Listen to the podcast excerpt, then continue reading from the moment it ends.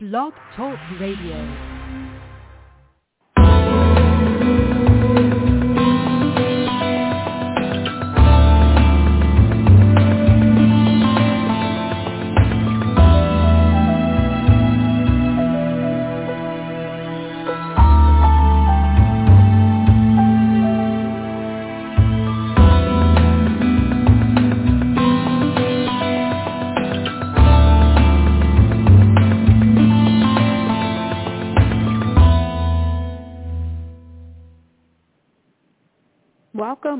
You are listening to Secrets Revealed. Understand the book of Revelation from start to finish.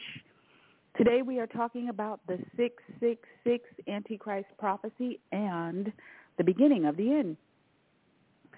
Listen live at 12 p.m. Central, 1 p.m. Eastern today to PGN Secrets Revealed. Understand the book of Revelation from start to finish. In April of 2023, analysis and discussion of the 666 Antichrist prophecy with me, your Book of Revelation research scientists, are happening live on PGN on Sundays at 12 p.m. Central Time and on Thursdays at 9 a.m. Central Time. I invite you to share your perspective or pose a question about the Book of Revelation during the live Internet broadcast. You can do that using our PGN text number, 1214-505-8719, or using our PGN phone number, 1319-527-6027. Again, the PGN text number is 1214-505-8719, and the PGN phone number is 1319-527-6027. You can share your perspective. You can pose a question about the book of Revelation, or you can present your prayer request during the live Internet broadcast or 24-7 using our PGN text number. Today we are talking about the beginning of the end and the 666 Antichrist prophecy. Let's talk about the beginning of the end, which is the book of Revelation. The book of Revelation is the culminating work of the Holy Bible.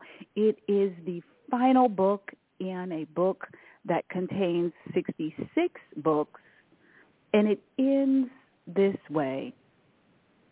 John the Revelator and Jesus Christ are speaking to you and to me, truth seekers.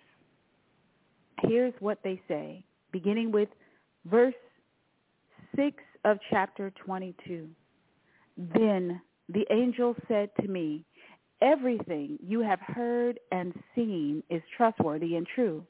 The Lord God, who inspires his prophets, has sent his angel to tell his servants what will happen soon. Look, I am coming soon. Blessed are those who obey the words of prophecy written in this book. I, John, am the one who heard and saw all these things. And when I heard and saw them, I fell down to worship at the feet of the angel who showed them to me. But he said, no, don't worship me. I am a servant of God, just like you and your brothers, the prophets, as well as all who obey what is written in this book. Worship only God. Then he instructed me, do not seal up the prophetic words in this book, for the time is near. Let the one who is doing harm continue to do harm. Let the one who is vile continue to be vile. Let the one who is righteous continue to live righteously. Let the one who is holy continue to be holy. Look, I am coming soon, bringing my reward with me to repay all people according to their deeds. I am the Alpha and the Omega, the first and the last, the beginning and the end. Blessed are those who wash their robes. They will be permitted to enter through the gates of the city and eat the fruit from the tree of life. Outside the city are the dogs, the sorcerers, the sexually immoral, the murderers, the idol worshippers, and all who love to live a lie. I, Jesus, have sent my angel to give you this message for the churches. I am both the source of David and the heir to his throne. I am the bright morning star. The Spirit and the bride say, Come. Let anyone who hears this say, Come. Let anyone who is thirsty come. Let anyone who desires drink freely from the water of life. And I solemnly declare to everyone who hears the words of prophecy written in this book, if anyone adds anything to what is written here, God will add to that person the plagues described in this book. And if anyone removes any of the words from this book of prophecy, God will remove that person's share in the tree of life and in the holy city that are described in this book. He who is the faithful witness to all these things says, yes, I am coming soon. Amen. Come, Lord Jesus. May the grace of the Lord Jesus be with God's holy people. That is the way that the culminating book, the book of Revelation, ends. It ends with talking about what happens after Jesus Christ returns. After the return of Jesus Christ, there will be on this earth those who have transitioned from mortality to immortality, and those mortals who survived the plagues, which are the wrath of God, but who failed to make the first resurrection, who failed to participate in the rapture. And if they fail to make the first resurrection and to participate in the rapture, to transition from mortality to immortality, that means that they are perhaps one of the ones who is outside the city. You say, well, what city? The city is the center of the earth after the return of Jesus Christ, it will not be London or Washington, D.C., or Lagos or Mexico City. These are wonderful places. But the center of the earth, when the kingdom of God is here on this present earth, will be the city that city is Jerusalem. That will be the city where Jesus Christ has the center of his government. In Isaiah chapter 9, it says, and of the increase of his government and peace, there shall be no end. So Jesus Christ will rule and reign from the city, Jerusalem, from the time that he fights and wins the battle of Armageddon through the first thousand years of his government and beyond. So what about immediately after the Battle of Armageddon is won? There will be a transition period that's a thousand years. And there will be those who have transitioned, as I mentioned earlier, to immortality, members of the royal race, and there will be some who survived the Battle of Armageddon and the plagues that ensued, but they failed to make the first resurrection. And among those individuals will be, quote, reading from Revelation chapter 22, verse 15, the sorcerers, in other words, those people who read the tarot, who read palms, who practice astrology, who are engaging in witchcraft. Let's hear it again. Outside the city are the dogs. So are we literally talking about dogs as in an animal? No. Dogs are defined in the Holy Bible, in the book of Revelation, as the sorcerers, the sexually immoral, the murderers, the idol worshippers, and all who love to live a lie. So if a person loves to live a lie, you can interpret that many ways, but think about that. A person loves to live a lie. If a person is worshiping idols, what's an idol? It's a false god. If a person is a murderer, if a person is sexually immoral, if a person uses tarot cards, or reads palms or practices astrology. What does it mean to practice astrology? To follow the timing of the sun and the moon, to read the horoscope and to believe in that. So rather than seeking God and his wisdom and his blessing, a person seeks the newspaper to read what a sorcerer, an astrologer has said. So we don't want to be among the dogs. What does God say about sexual immorality and killing and worshiping idols and loving to live a lie? He abhors this.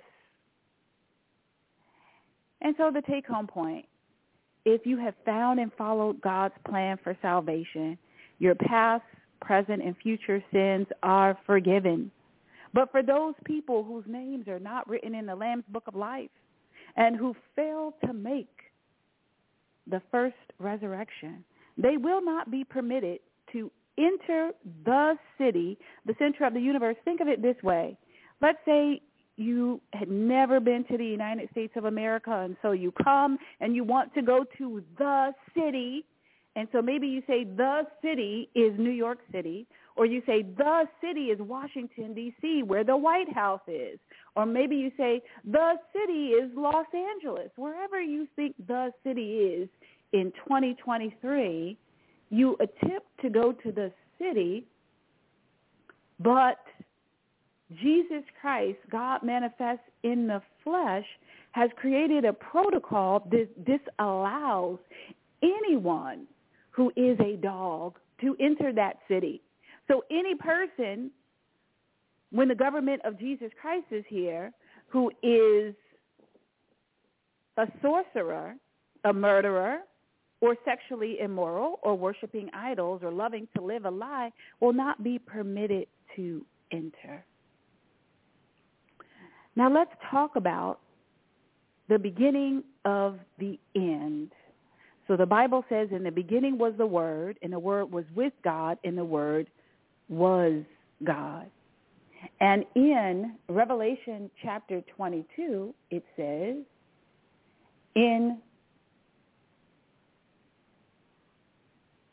chapter 22 in the New Earth prophecy talking about the end, it says, and they will see his face, and his name will be written on their foreheads, and there will be no night there, no need for lamps or sun, for the Lord God will shine on them, and they will reign forever and ever. So in the end, the people of God, those who transition from mortality to immortality, those who survive the transition from the present earth to the new earth will reign forever and ever after the end of the age, after the end of time. And for how long? For forever and ever, for the eternities of eternities. So the book of Revelation is a report on the beginning of the end. It describes all of the events surrounding the second coming of Jesus Christ. It also reports some of the events preceding the second coming of Jesus Christ as well as key events following the second coming of Jesus Christ. So you could think of it this way. The key event preceding the second coming of Jesus Christ is the great tribulation, which is the wrath of Satan. The key event after the second coming of Jesus Christ is the Battle of Armageddon. Another key event after the second coming of Jesus Christ is the first thousand years of the government of Jesus Christ on this present earth. That's called the millennial reign. And a third key event after the second coming of Jesus Christ is the great white throne judgment. This is where all of the dead who are in prisons of darkness, who are in Hades. They have been disembodied. They've experienced the first death, but they failed to ascend to heaven because they rejected the truth. They failed to find and follow God's plan for salvation. So they are awaiting, they are awaiting the great white throne judgment where their case will be heard and tried and ultimately a determination about where those individuals will reside forever and ever will be made. And we're told all of the individuals who participate in the great white throne judgment as litigants, God on one side with his evidence, and each individual on the other side pleading his or her case. All of those individuals fail to win their cases, and it is determined that they will not be permitted to stay. They will not be permitted to continue on to the new earth and that they will instead continue with eternal damnation. They will transition to the lake of fire that burns with fiery brimstone forever and ever. Friend and truth seeker, there are only two opportunities, two paths, two lines which human beings stand in. Either we are in line one. That's the line for eternal life on the present earth and the new earth to come. You say, well, how can you have eternal life on the present earth if you're in heaven?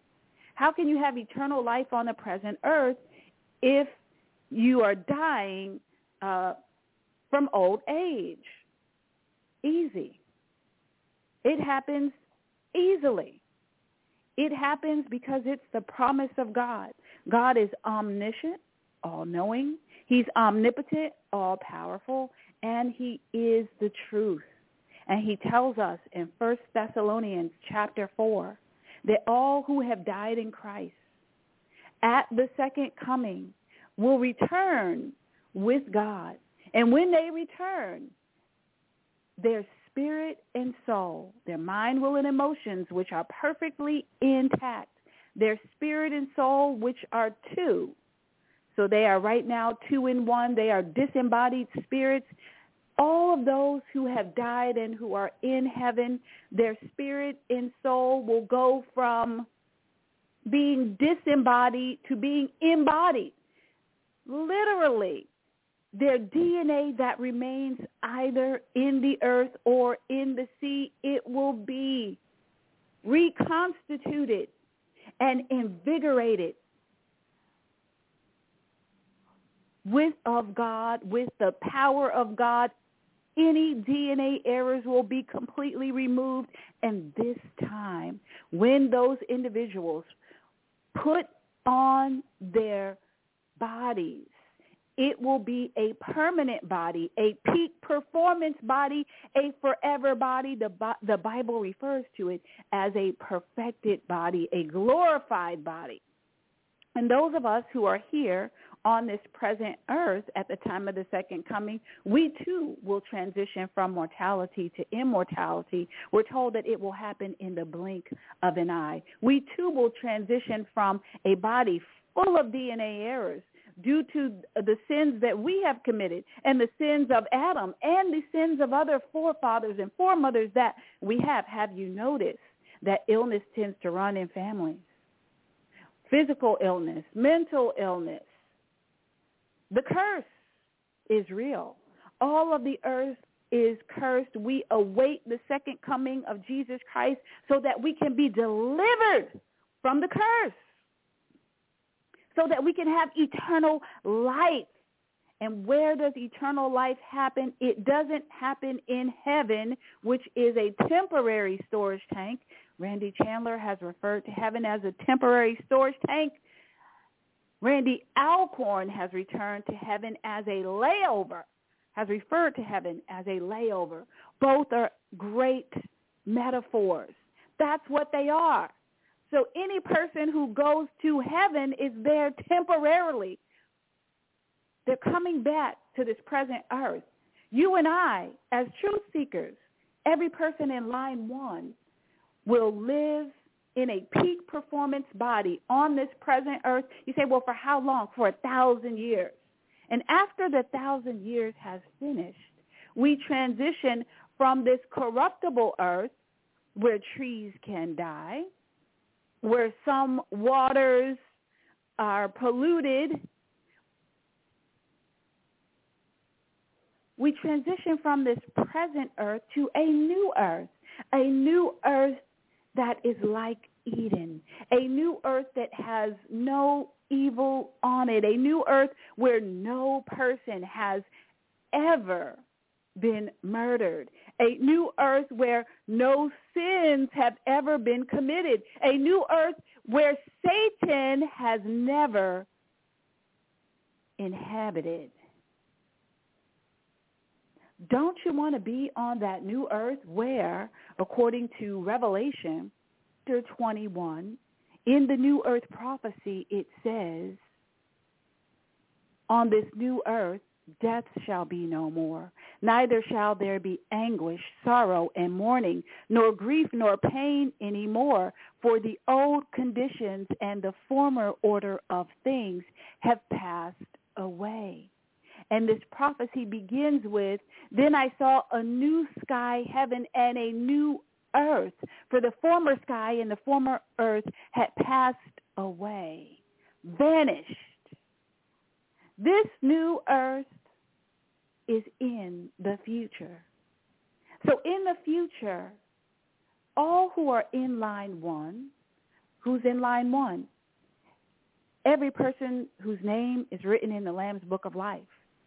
Every person who is among the wheat. Every person who is a sheep. Every person who's among the good fish. Now, who's in line two? And I, am asking you a rhetorical question. Please answer honestly. Is it possible that you are in line two? Here's who's in line two. And every human being that ever was and ever will be is either in line one or line two. Here's line two. All of the people whose names are not written in the Lamb's Book of Life. All of the people who are among the tares, all of the people who are among the bad fish who will be thrown out, all of the people who are the goats. The Bible says, my sheep hear my voice, and another's voice they will not follow. If you do not hear the voice of God, is it possible that instead of being among the sheep, you are currently among the goats? The goats are in line too. The wheat will be gathered up and will be a part of the harvest, will transition from mortality to immortality. The tares ultimately will be gathered up. You say, well, where does that happen? At the great white throne judgment described in Revelation chapter 20, verses 11 to 15 in the dead judged prophecy, all of the tares are gathered together.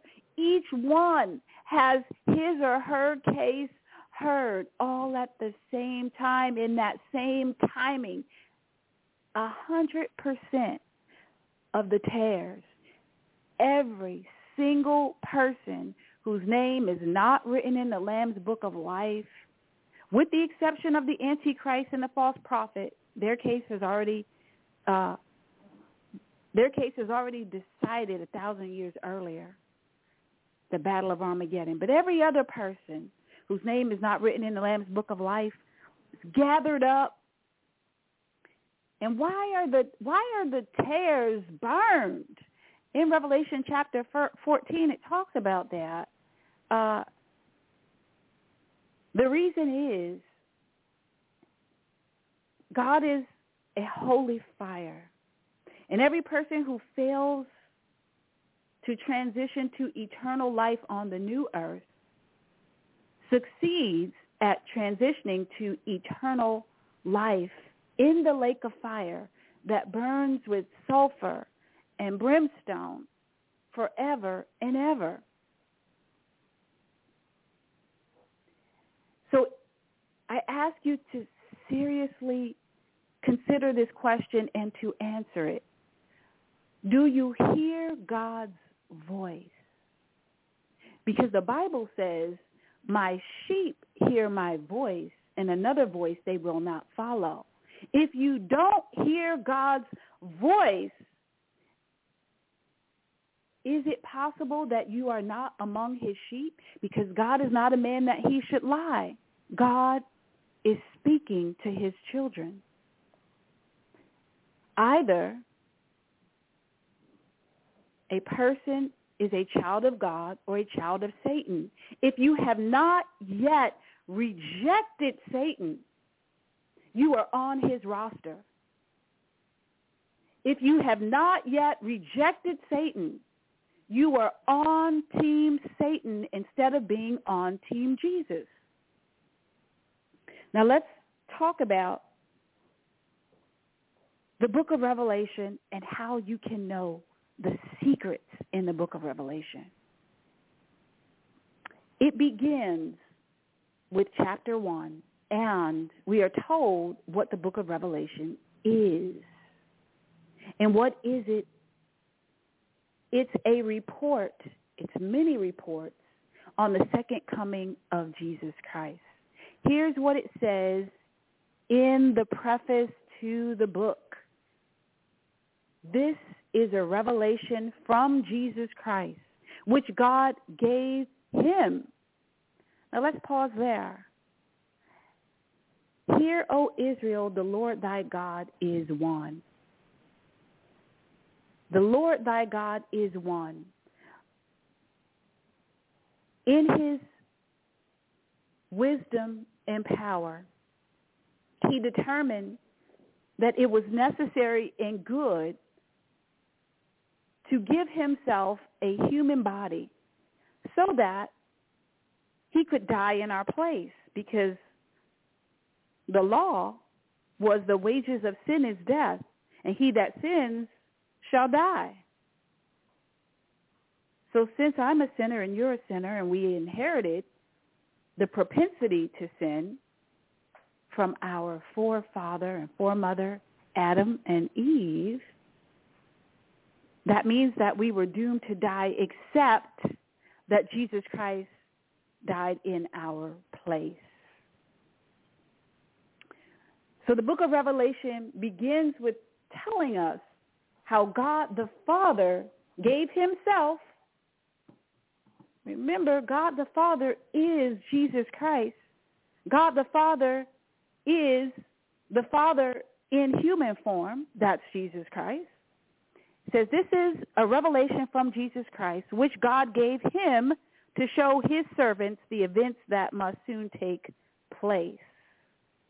He sent an angel to present this revelation to his servant John. So the book of Revelation was written down by John the Revelator. The formal introduction to the book of Revelation begins with verse 9.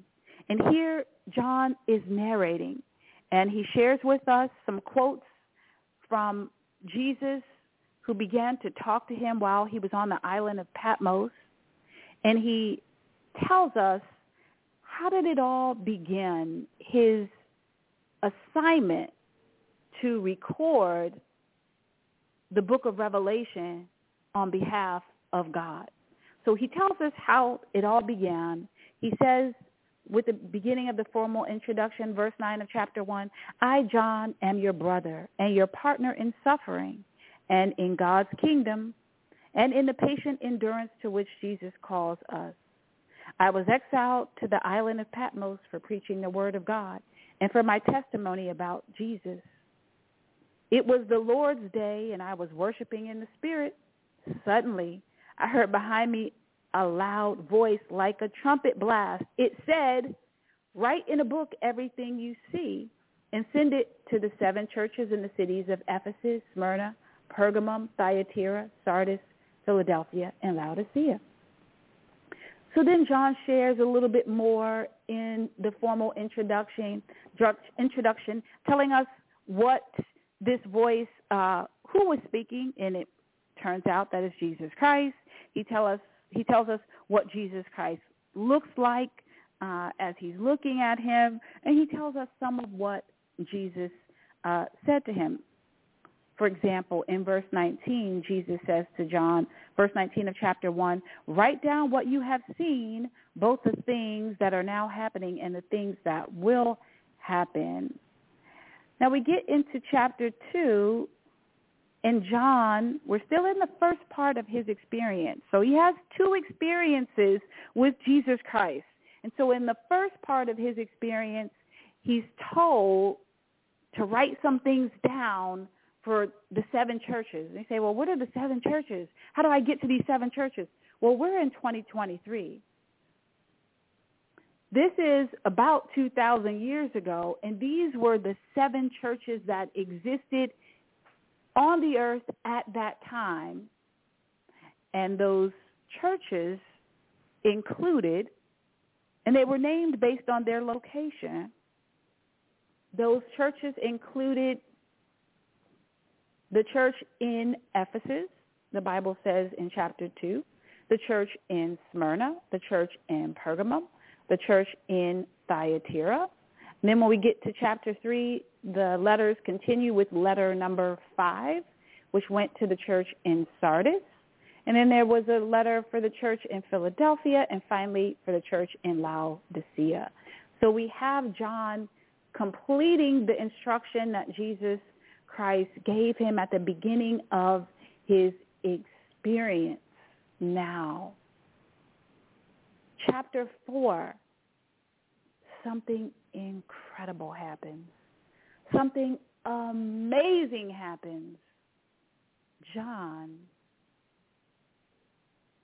is instructed by Jesus Christ as he's living on the present earth to come up to heaven. Let's hear it.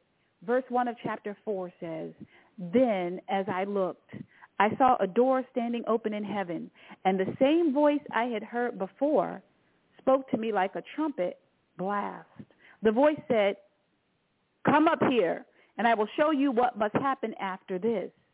And instantly I was in the Spirit, and I saw a throne in heaven and someone sitting on it. Let's pause there.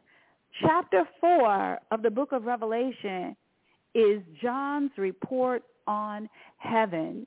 So this is the beginning of his second experience. His second experience is the experience where he was shown by an angel 12 moving pictures, 12 visions, moving pictures, documentaries, if you will, about the second coming of Jesus Christ, including three documentaries about the events following the second coming. So he was shown visions when he was called up to heaven. But before we get to his visions, what did he see when he was in heaven? So all of chapter 4 is his report on heaven. So his report on the visions that he was shown, those are the prophecies those are the prophecies for you and for me as truth seekers. Those are the prophecies about the events leading up to the second coming of Jesus Christ, the second coming of Jesus Christ, and the events that follow. But before we get to his visions, we get to what did he actually see when he was in heaven? So let's hear a little bit uh, in chapter 4. What did he see? Let's continue. Verse 3. The one sitting on the throne was as brilliant as gemstones, like jasper and carnelian. And the glow of an emerald circled his throne like a rainbow. Twenty-four thrones surrounded him, and twenty-four elders sat on them. They were all clothed in white and had gold crowns on their heads. Have you ever noticed that there's some people who like to wear white? Uh, I remember when I was growing up, there's a certain religious group, and if you're in that religion, you can only wear white and you have to wear blue beads. So I'm not in that religion, and I'm not promoting that religion, but there's something about wearing white. So John tells us that in heaven, there's one who sits on a throne, and surrounding that throne are 24 elders, and all of the elders are wearing white. Plus, they have gold crowns on their head. And we're told in Revelation chapter 19 in the marriage supper prophecy that when we transition from mortality to immortality, we get a new outfit, and guess what color the outfit is? It is white. Let's hear that. Let's hear that. That might be of interest to you. So I don't know if you like wearing the color white, but I'm guessing you're going to love your outfit for the wedding day. That's the outfit that God gives you to wear when you transition from your mortal body, if you're here on the present earth, or where you transition from being a disembodied spirit into your new immortal body. Let's hear it. Revelation chapter 19, verses uh, 7 and 8. Let us be glad and rejoice, and let us give honor to him.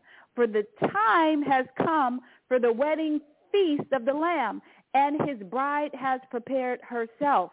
She has been given the finest of pure white linen to wear. Now, who is the bride? The bride is God's forever family.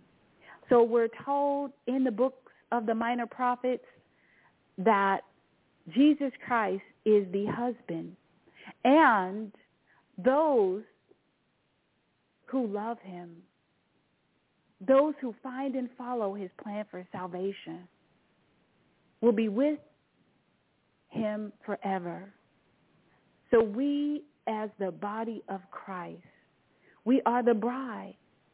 We prepare ourselves by repenting of our sins, making Jesus Christ our Lord and Savior, and receiving the free gift of his Holy Spirit. So what about your outfit? What are you going to be wearing uh, when you transition from mortality to immortality? It says that you will be given, quote, the finest of pure white linen to wear. For the fine linen represents the good deeds of God's holy people. Hallelujah. And what are the people going to be wearing, by the way, when they come to fight the Battle of Armageddon? It says in verse 14 of the same chapter, the armies of heaven, dressed in the finest of pure white linen, followed him on white horses. Hallelujah. Okay, so let's go back to where we are. John's report on heaven. So he tells us many things. He describes uh, further the one who sits on the throne. As we look at the book of Revelation, we find out when we look in the seven seals prophecy that God the Father sits on the throne and also Jesus Christ sits on the throne to his right. And in addition, there are the 24 elders who are there in heaven. And here in chapter 4, uh, John tells us that he sees four creatures, four living beings. Very interesting. Um, John's report on heaven, if you're curious about uh, the throne room, it appears that John's describing the throne room. He doesn't refer to it as the throne room, but he talks about the one sitting on the throne. He continues to describe him and the 24 elders and these four creatures and what they're doing. That's all in chapter 4. So chapter 4 is the beginning of the second experience that John the Revelator has connected to the book of Revelation. It continues with him telling us in chapters 5, 6, 7, 8, 9, 10, 11, 12, all the way through chapter 21 and the first five verses of chapter 22, John does an amazing job describing the amazing visions that he was shown in heaven. So what are these visions? They are moving pictures. He did not generate these visions within himself. These visions were created external to John the Revelator. And the angel in heaven was tasked with exhibiting, with showing John the Revelator these visions. Now, what are they? The first nine visions are documentaries about the events leading up to the second coming of Jesus Christ. And some actually include a report of the second coming. The last three visions are about what happens after Jesus Christ has fought and won the Battle of Armageddon.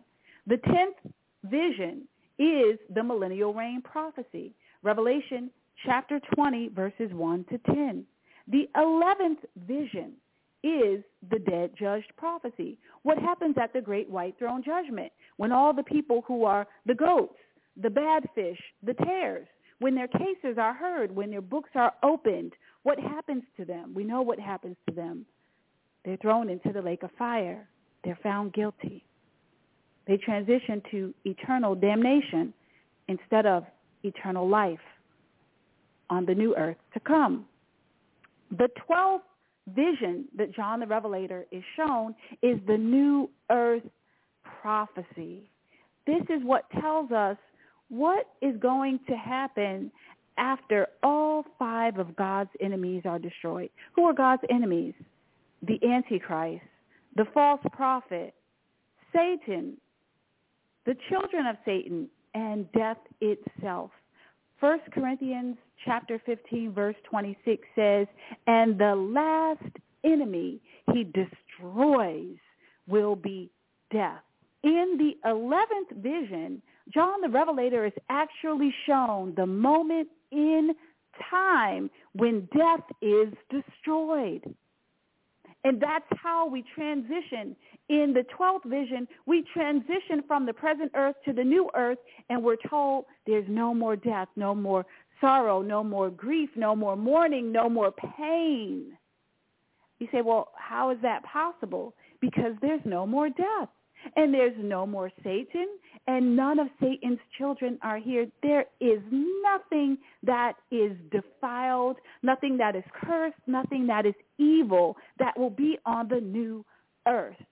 So whatever you do, make sure you have your name written in the Lamb's Book of Life because only those whose names are written in the Lamb's Book of Life are permitted entry onto the new earth where there's eternal life in a tangible peak performance body. That's immortality forever and ever. When you see your grandmother, your grandfather, your best friend, your uncle, your niece, your sister, when you see your neighbor, every person that you have ever known, any person in your bloodline, every person in the Bible, whose name is written in the Lamb's Book of Life, we will all be in our peak performance, glorified, immortal bodies.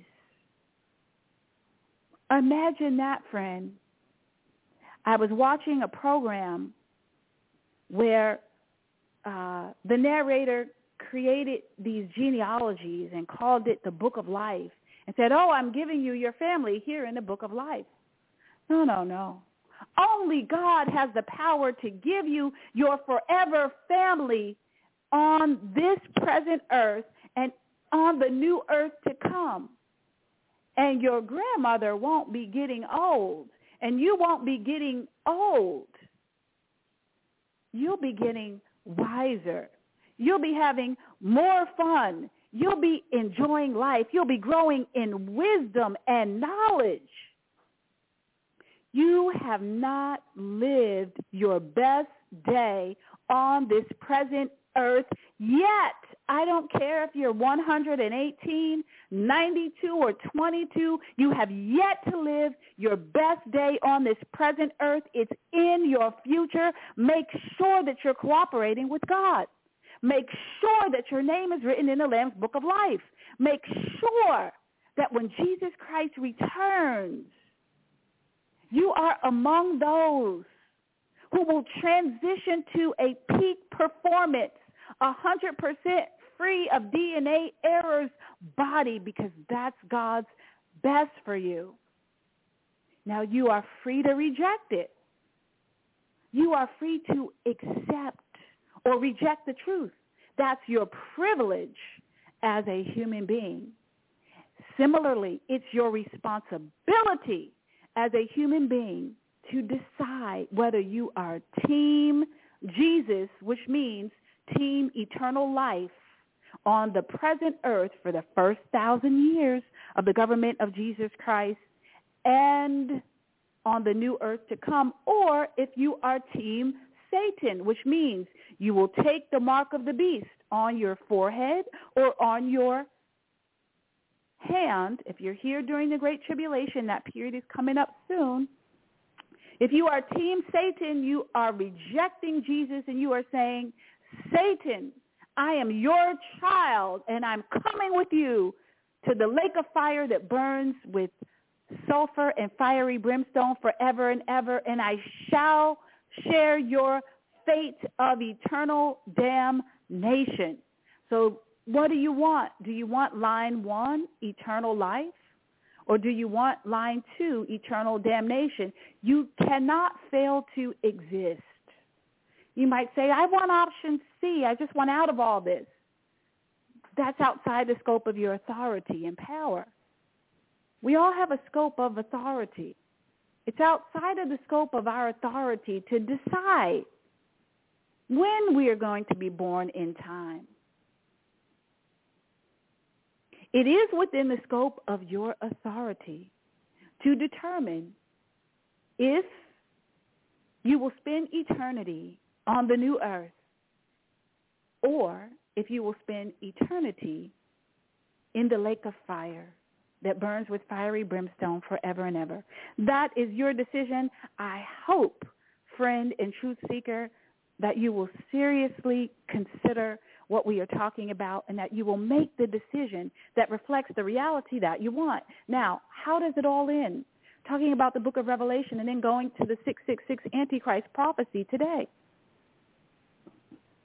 It all ends, we began this talk talking about how it all ends Jesus says, look, in verse 7 of chapter 22, I am coming soon. Blessed are those who obey the words of prophecy written in this book.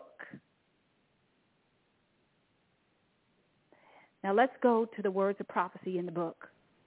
So there are 12 statements of prophecy, beginning with chapter 5 and ending with verse 5 of chapter 2. We're going to look today, and every program in April, we're looking at the fourth statement of prophecy. There are 12 of them. So this year, each month, we're focusing on the statement of prophecy that corresponds numerically with that number. So in January, we looked at the first statement of prophecy.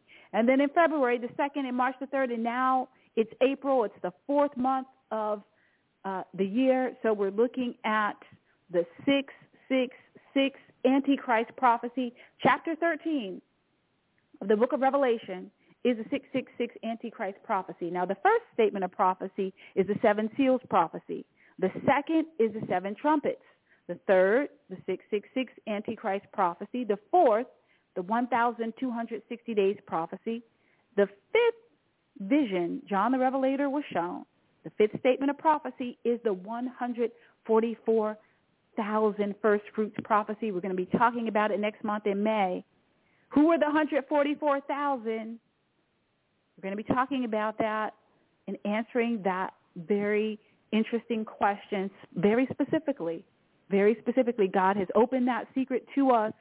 We're going to be looking at that in the month of May. In June, the earth reaped prophecy. In July, the seventh statement of prophecy, we'll be talking about the seven plagues prophecy. In August, the purple and scarlet prophecy, who is the harlot church?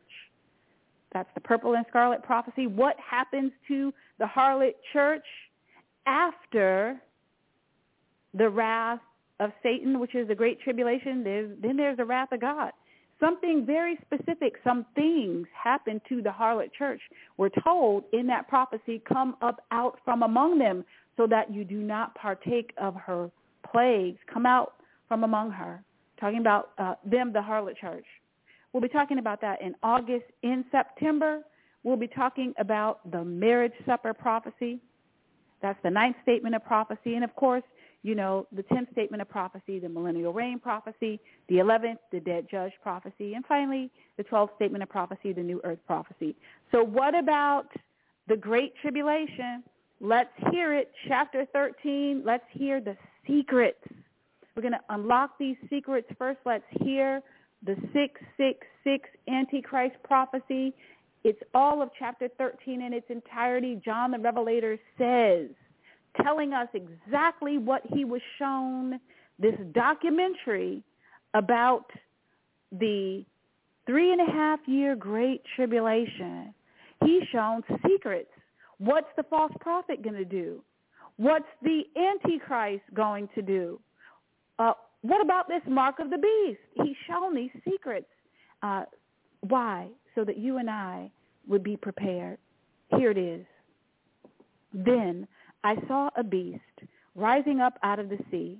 It had seven heads and ten horns, with ten crowns on its horns. And written on each head were names that blasphemed God. This beast looked like a leopard, but it had the feet of a bear and the mouth of a lion. And the dragon gave the beast his own power and throne and great authority. So let's pause there. John the Revelator was shown the 10-nation alliance. This is the one world government that will dominate economic and political affairs during the Great Tribulation, which is soon to happen. Now, this 10-nation alliance, which is referred to as the beast, will be given power. How, how is it that it all of a sudden we transition from the great uh, superpowers of the world being the United States of America and uh, being perhaps Russia and China. How do we transition from these nations being dominant uh, figures, uh, dominant nations, particularly the United States? H- how is it that we now all of a sudden are at a point in time where the, there are these 10 nations that include the leopard, that's Germany, and Russia, the bear, and the lion, that's Great Britain. These are three of the ten nations. God tells us this in Revelation chapter 13, verse 2. These nations are going to be empowered by Satan himself. Satan is the dragon. How do we know that? The dragon is identified as Satan in Revelation chapter 12 and in Revelation chapter 20. Let's continue. I saw that one of the heads of the beast seemed wounded beyond recovery but the fatal wound was healed. The whole world marveled at this miracle and gave allegiance to the beast. They worshiped the dragon for giving the beast such power. And they also worshiped the beast. Who is as great as the beast, they exclaimed, who is able to fight him? Then the beast was allowed to speak great blasphemies against God, and he was given authority to do whatever he wanted for 42 months. Let's pause there. The beast is the ten-nation alliance and by extension its mouthpiece, the Antichrist. And we're told that the beast will have authority for 42 months. So the Great Tribulation is not 84 months. So 84 months would be seven years, right?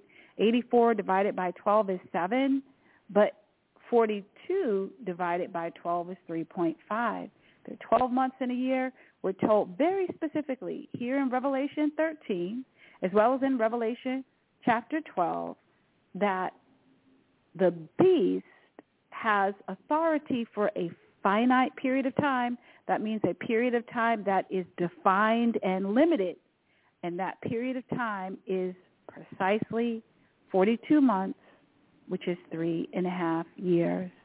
Now, an interesting thing uh, about the religion of those on the earth at this time is noted. It says,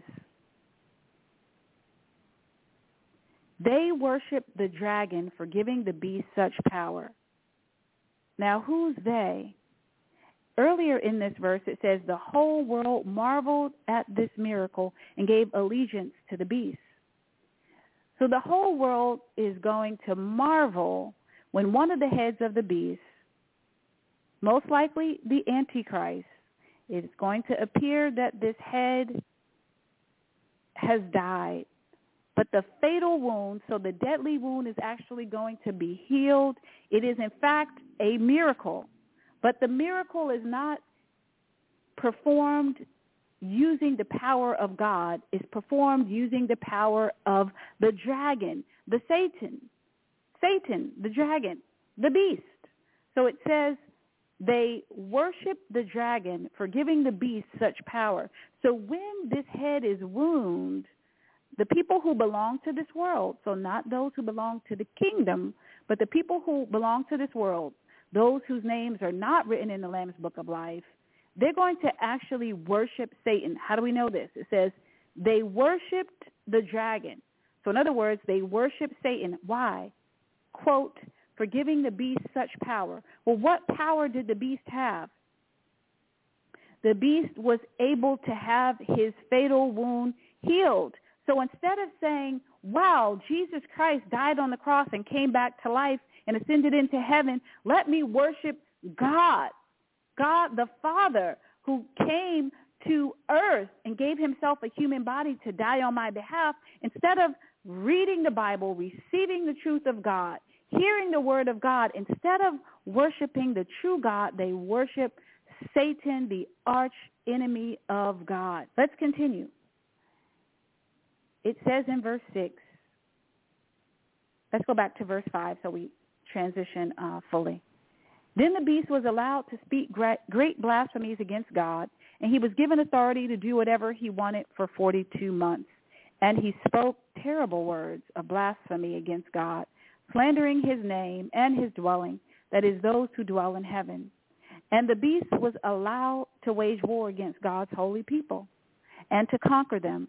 And he was given authority to rule over every tribe and people and language and nation. And all the people who belong to this world worship the beast.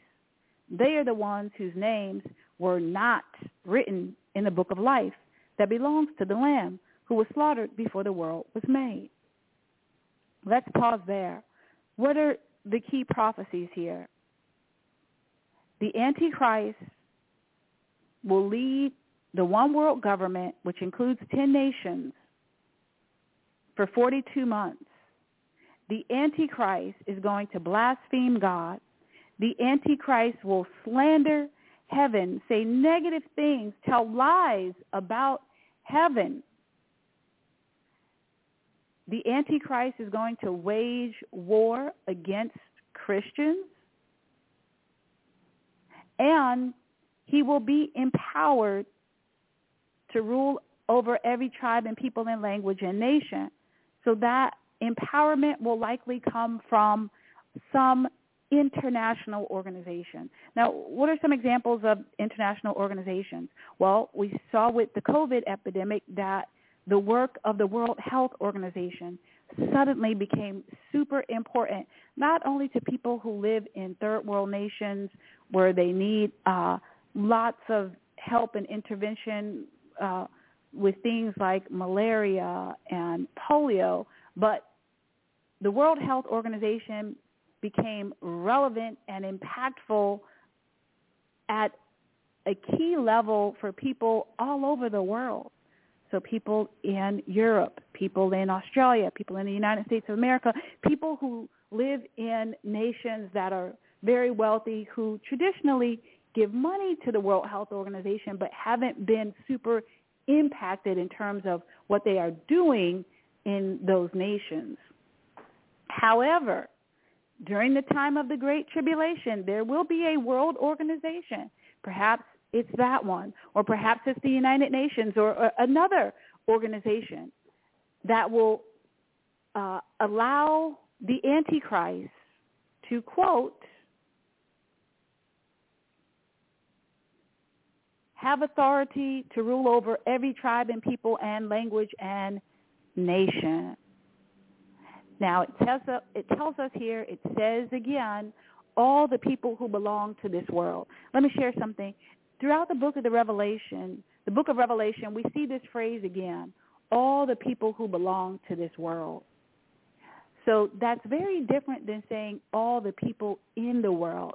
You need to know that or otherwise you will be very frightened when you see some of these prophecies. Whenever the book of Revelation includes this language, all the people who belong to this world, it's telling you that those are the individuals who are not in Christ. So those, whatever prophecies are connected to that, those are things that are happening to the goats, the weeds, the tares, the bad fish, every person who's a children, uh, a child of the night, the children of the night, every person who's team Satan, every person whose name again is not written in the Lamb's book of life. So we're told that every person whose name is not written in the Lamb's book of life is going to worship the Antichrist. Now you might say, uh, some people would say, perhaps this isn't you, but some people would say, uh, I don't worship anything. I don't worship Jesus. I don't worship Allah. I don't worship Buddha. I don't worship anything. Don't be deceived. Don't be deceived. The way of a man or woman is not in him or her. During the Great Tribulation, the supernatural activities, the miracles being performed by the two witnesses and by the false prophet in tandem with the Antichrist are going to be so powerful that everyone is going to worship something during this time. So there are people right now who are saying, I'm, I'm following option C.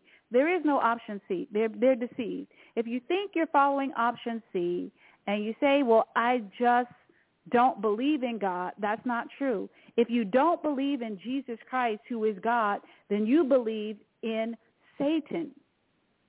If you don't believe in God, that means you're rejecting God. And every person who rejects God receives Satan. So either an individual is receiving God and rejecting Satan or rejecting God and receiving Satan. During this time, not only will people uh, reject God and receive Satan, which people are doing today, but people are going to actually worship the beast. So you want to be aware of the reality that worshiping the beast is going to become something that the vast majority of the world, in fact, it says all the people who belong to this world worship the beast. When is this going to happen? This is going to happen during the Great Tribulation, during the 42 months where the Antichrist is ruling and reigning on this present earth. Let's continue.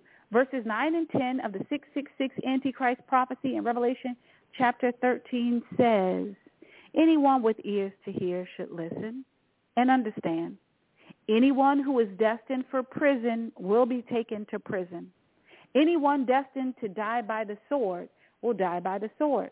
This means that God's holy people must endure persecution patiently and remain faithful. Let's pause there for a second. So we have an interpretation of verses 9 and 10, verse, uh, verses 9 and 10 where it says, this means that God's holy people must endure persecution patiently and remain faithful. I've been uh, really uh, just, as always, prayerful, uh, seeking the Lord to unlock the secrets to the book of Revelation uh, for me and for us so that I may share them with the truth seekers of the world. And just this week, the Lord showed me something new prison, there's a scripture in the Bible where it says that all of the angels who went beyond the scope of their authority are now in prisons of darkness, awaiting the judgment of the Lord. Every human being that has ever existed is either on the present earth, in heaven, or in Hades. Now, if a human being is in Hades, that person is in a prison of darkness. Now, if a person dies by the sword,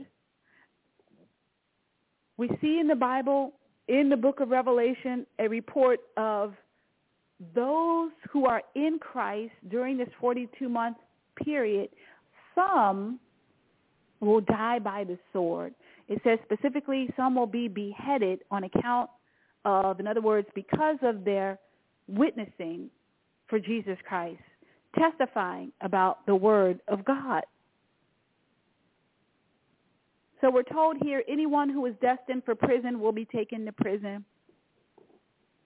Perhaps that's talking about uh, those whose names are not written in the Lamb's Book of Life. Maybe it's talking about Christians who will be imprisoned during this time. It says anyone destined to die by the sword will die by the sword. So of course there's uh, the sword from those who will be uh, killing Christians in places where that happens during the Great Tribulation. Now, not every country is going to uh, be following the edicts of the Antichrist. Although the Antichrist will be endowed with legitimate authority, that authority will not be realized every place. Look at the world today. Let's take the United States of America, for example. Joe Biden has policies with respect to uh, immigration and the borders and finances, all kinds of things. But people are, are, are failing to follow the law in his policies every day. Let's pause there. Uh, take home point. This means that God's holy people must endure persecution patiently and remain faithful. The sword of the Lord is coming after the wrath of Satan, there's the wrath of God, which culminates with the Battle of Armageddon. And at the Battle of Armageddon, the sword of the Lord will be used to destroy all the enemies of Israel. Jesus Christ will fight and win the Battle of Armageddon. But before the Battle of Armageddon, before that day comes, what are Christians to do? So during the Great Tribulation, we are to instruct many. We are to uh, encourage the body of Christ. Specifically, we're told to endure persecution patiently. Well, you say, well, for how long? God in his grace and uh, compassion has told us we only have to endure for 42 months. You can do it. I can do it and we have to remain faithful. So enduring persecution doesn't mean we go out to fight a mini battle of Armageddon before the battle of Armageddon. No, no, no. We're not told to do that.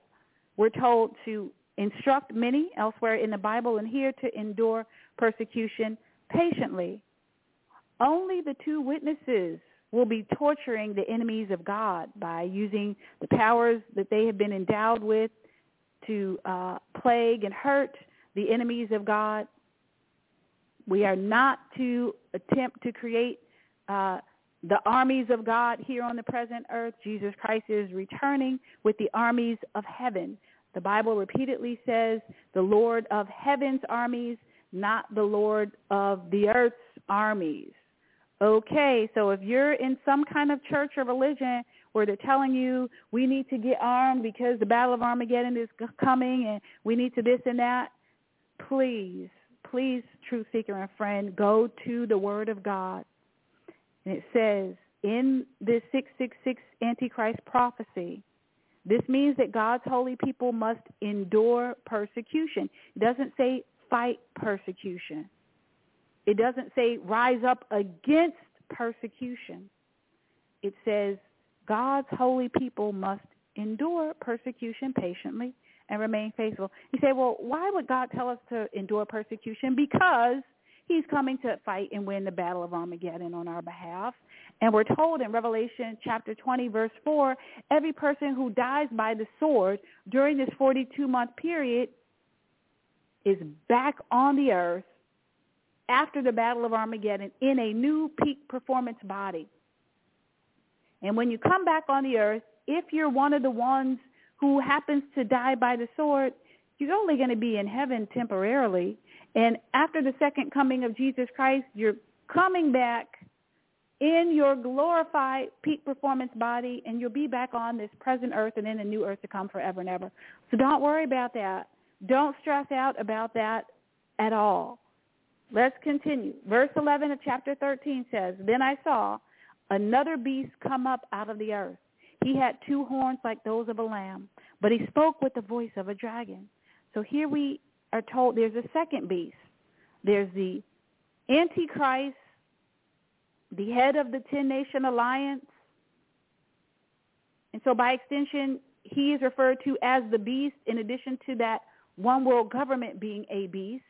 But now there's a second beast beyond the Antichrist. Who is the other agent of Satan during the Great Tribulation? It's this other beast, the false prophet. He had two horns like those of a lamb, but he spoke with the voice of a dragon.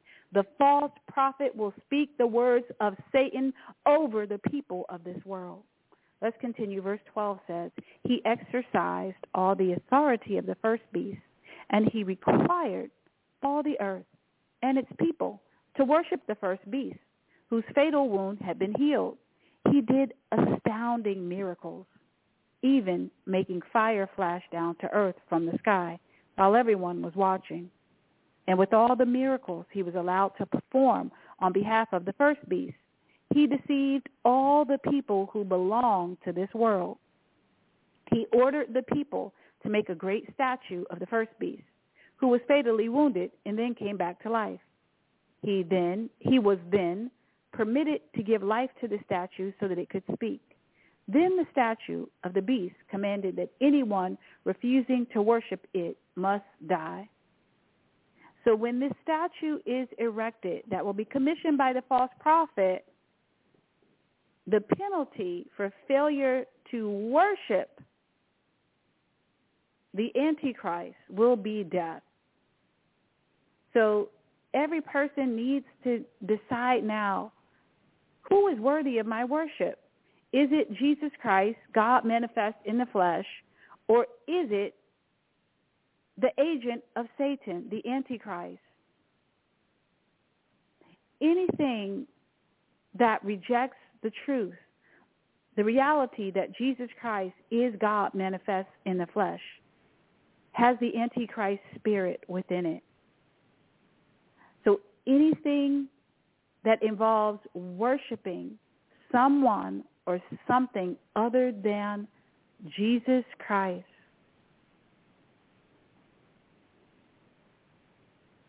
That is a prelude to participation in worship of the Antichrist, the first beast.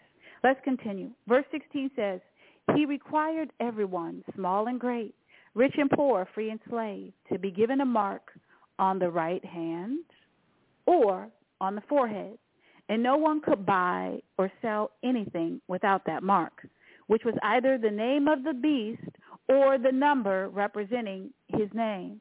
Wisdom is needed here. Let the one with understanding solve the meaning of the number of the beast, for it is the number of a man. His number is six, six, six. That is the 666 Antichrist prophecy in its entirety. Let's talk about the mark of the beast. As I was reading this earlier this week, if you were listening live on Thursday, maybe from the uh, from the archive, you heard me say that it occurred to me that the mark of the beast may reflect the name of the false prophet. But let's start with verse 16 it says the mark will go on either the right hand or on the forehead. And then later in verse 17 it says that the mark is either the name of the beast or the number representing his name. It occurs to me that that might mean that the mark on the right hand, the mark on the right hand might be the name of the beast or the number and then the other mark is the one that goes on the forehead. Let me say it this way. It might be that on the forehead goes the name of the beast, but if you don't want the name of the beast on your forehead, you can get on your right hand the number of the beast, which is 666, or vice versa. So in other words, this might be communicating to us that a person can either get the number, which will go on either the forehead or the hand. That number is 666, or the person can actually get the name of the beast. Now, why would Satan want the name of the beast to go on the forehead? Because he's a plagiarizer and a liar and a thief and a copycat. Whatever God wants, he wants. God says, I'm going to put my temple and I'm going to live in Jerusalem. So Satan says, no, I want Jerusalem. I want to put my temple in Jerusalem. So there have been more wars fought over the city of Jerusalem than any place on this earth. And the Antichrist, as an agent of Satan, will stand in the rebuilt third temple declaring that he is God. Why does he want to do that? Because God has said that he's going to stand on the Temple Mount and declare that he is God and his people and the people of the world will worship him there. So Satan wants to stand there and have the people of the world worship him there. God has said in the New Earth prophecy in Revelation chapter 22 verse 4 that the mark of God will go on the forehead of his people. Every person whose name is written in the Lamb's book of life, it says, quote, they shall see his face, and his name shall be on their foreheads. When is this? This is when we're on the new earth after the millennial reign and the great white throne judgment. And in Revelation chapter 3, verse 12, Jesus Christ says, I will write on him, who's him, every person who's victorious. So that's every truth seeker who has found and followed God's plan for salvation. Jesus says, to you and to me, I will write on him the name of my God and the name of the city of my God, the New Jerusalem, which descends from my God out of heaven, and my own new name. So where is he going to write this? Well, he reveals that secret to us. That's uh, in Revelation chapter 3. In 22, you heard the secret of where is he going to write that. He says, his name shall be on their foreheads. So God promises to write his name on your forehead, but Satan wants you to allow him to write Satan's name on your forehead. Now, are you going to follow Satan's agenda for your life, which is for you to take the mark of the beast, or shall you follow God's agenda for your life, which is for you to have the mark of God on your forehead? So every person is taking the mark, either the mark of God or the mark of Satan. And that mark will go on the forehead if you are a child of God. If you are a child of Satan, you can get the mark on your forehead or on your hand. It'll perhaps be your choice.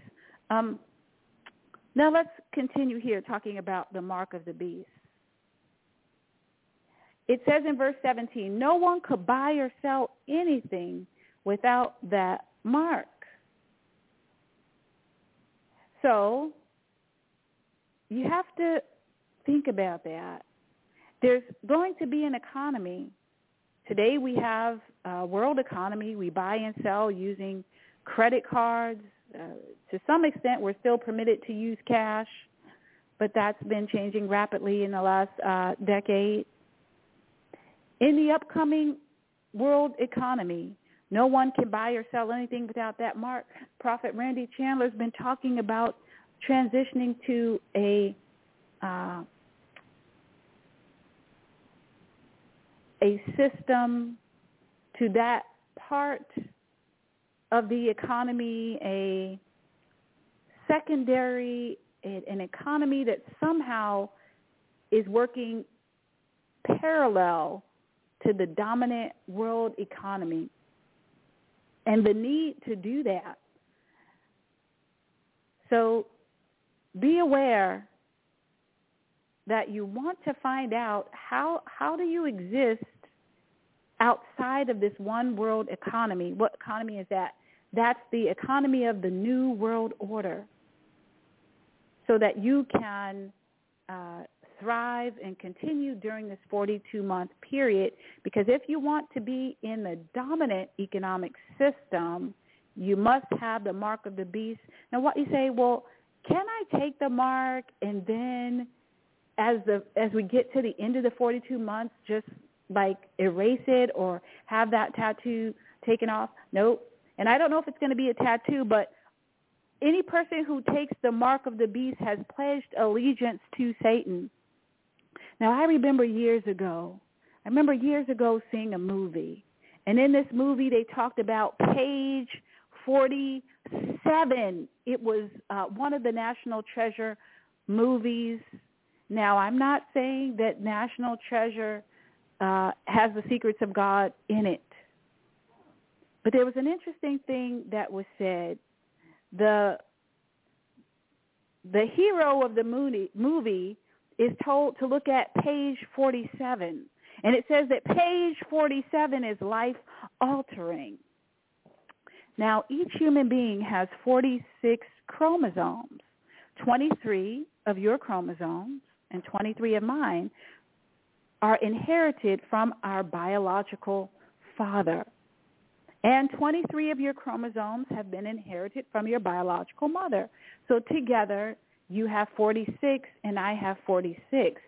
Now, what was on page 47? It's life altering. The mark of the beast is life altering.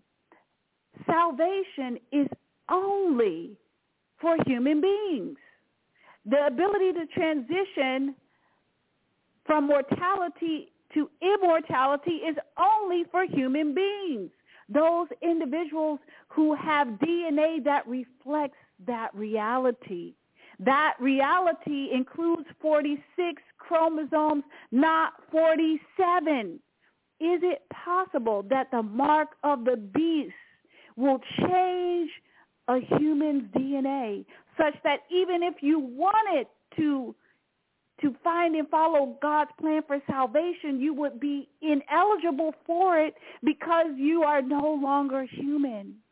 A 47th chromosome. Perhaps it includes the DNA of Satan himself or the DNA of animals or some uh, artificial intelligence. I don't know what the number 47 precisely means, but it occurred to me in that moment, this was more than 15 years ago, that what could be life altering? Inability, the inability to be eligible for God's salvation would be life altering, transitioning from the possibility, the privilege, the invitation to participate in God's plan for salvation, to participate in eternal life to now being doomed to eternal damnation with gene, with genes, with whatever would go on chromosome 47. Friend, I don't know if the mark of the beast is a 47th chromosome, but the mark of the beast is life altering. Whatever you do, make sure your name is written in the Lamb's Book of Life seriously consider looking at the book of Acts chapter 2 verse 38 so you can follow God's plan for salvation. Surely, surely, surely it's not possible to delete yourself from creation. It was not possible to add yourself to creation. A wonderful and omniscient and omnipotent God created every human being.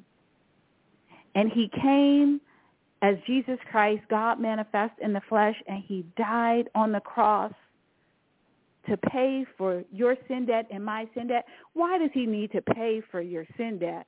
Why does he need to pay for my sin debt? Because the wages of sin is death. So there's the first death, but then there's the second death. Let's hear about the second death. The second death is what awaits every person who takes the mark of the beast. The second death is what awaits every person who will be resurrected for the purposes of participating in the great white throne judgment described in the dead judge prophecy in Revelation chapter 20 verses 11 to 15. Here is what the second death is. Verse 14 says, this is the second death, the lake of fire. In verse 10 of chapter 20, in the millennial reign prophecy, talking about the lake of fire says, the devil who had led them astray, deceiving and seducing them, was hurled into the fiery lake a burning brimstone, where the beast and false prophet were. And they will be tormented day and night forever and ever through the ages of the ages. Every person who's in line two, every person who takes the mark of the beast will be hurled into the fiery lake of burning brimstone, where the beast and false prophet will be, where Satan will be, and all of those in that lake will be tormented day and night forever and ever. Verse 12 says, verse 12 of chapter 20, I also saw the dead, great and small. They stood before the throne, and books were opened. Then another book was opened, which is the book of life, and the dead were judged, sentenced by what they had done. Their whole way of feeling and acting, their aims and endeavors in accordance with what was recorded in the books. And if anyone's name was not found recorded in the book of life, he was hurled into the lake of fire.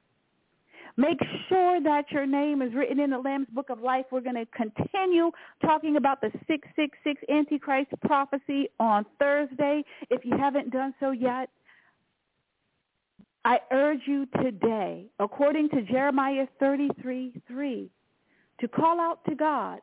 He promises to show you great and mighty secrets that you do not know.